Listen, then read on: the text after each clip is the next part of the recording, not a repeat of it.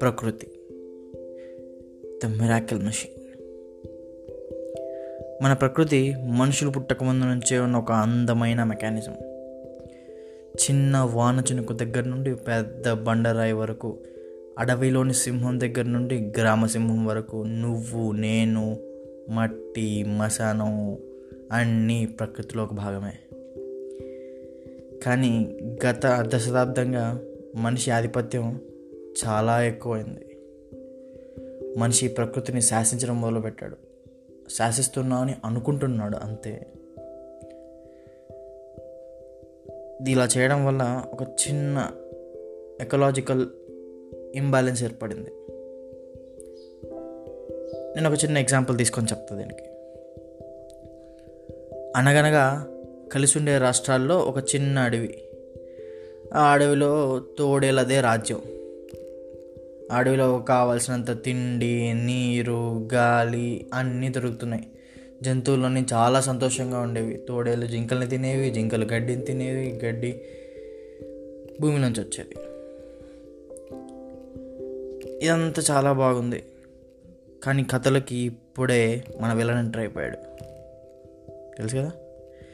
వాడి పేరు మనిషి. అడవిని కొంత ఆక్రమించి తోటలు చేసుకున్నాడు. తన పాలు మాంసం కోసం పశువుల్ని తీసుకొచ్చాడు. వాటి మీద మన తోడలు దాడి చేస్తాయి అని చంపడం మొదలుపెట్టాడు. ఒక్కొక్కటి ఒక్కొక్కటి తోడేల్ని గుంపులుగా వేటాడే తోడేల్ని అన్నిటిని చంపడం మొదలుపెట్టాడు. ఒక ఐదేళ్ళలో ఆ అడవిలో తేడలు కూడా మిగలకుండా పోయింది. ఇప్పుడు మొదలైంది అస్సలు ఆట. మీరు చిన్నప్పుడు అనగనగా ఒక రాజు ఆ రాజుకి ఏడు కొడుకులు అనే కథ వినే ఉన్నారుగా. అదేనండి ద బటర్ఫ్లై ఎఫెక్ట్. తోడేలు లేకపోయేసరికి జింకల్ ఇష్టారాజ్యం అయిపోయింది. దొరికిందల్లా తినడం. దీనివల్ల అడవిలో ఉన్న చిన్న చిన్న మొక్కలు గడ్డి చిన్న చిన్న జంతువులకి ఫుడ్ దొరకకుండా అయిపోయింది. గడ్డి మాయమైపోయింది. సాయిల్ ఎరేషన్ ఎక్కువైపోయింది. నది ఒడ్డులు గడ్డి లేకపోవడం వల్ల నది ప్రవాహం ఎక్కువైపోయింది. దీనివల్ల చేపలన్నీ త్వరగా సముద్రంలో కలిసిపోతున్నాయి.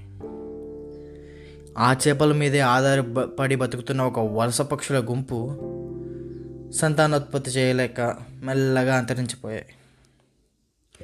ఇలా రోజుకొక అడవి వారానికి ఒక జాతి ఇది నాలుగు వందల సంవత్సరాలుగా జరుగుతూనే ఉంది. ఇప్పటికీ జరుగుతూనే ఉంది. కనీసం ఒక ఐదు వందల కోట్ల జాతులు అంతరించిపోయాయని ఒక అంచనా. ఏం చేస్తున్నాం మనం? పేక మెడలో ఒక ఆకును పీకినంత ఈజీగా ఒక జాతిని అంతరించేస్తున్నాం. ఎంతవరకు కరెక్ట్ ఇది? మన స్వార్థం కోసం మన ఉపయోగాల కోసం.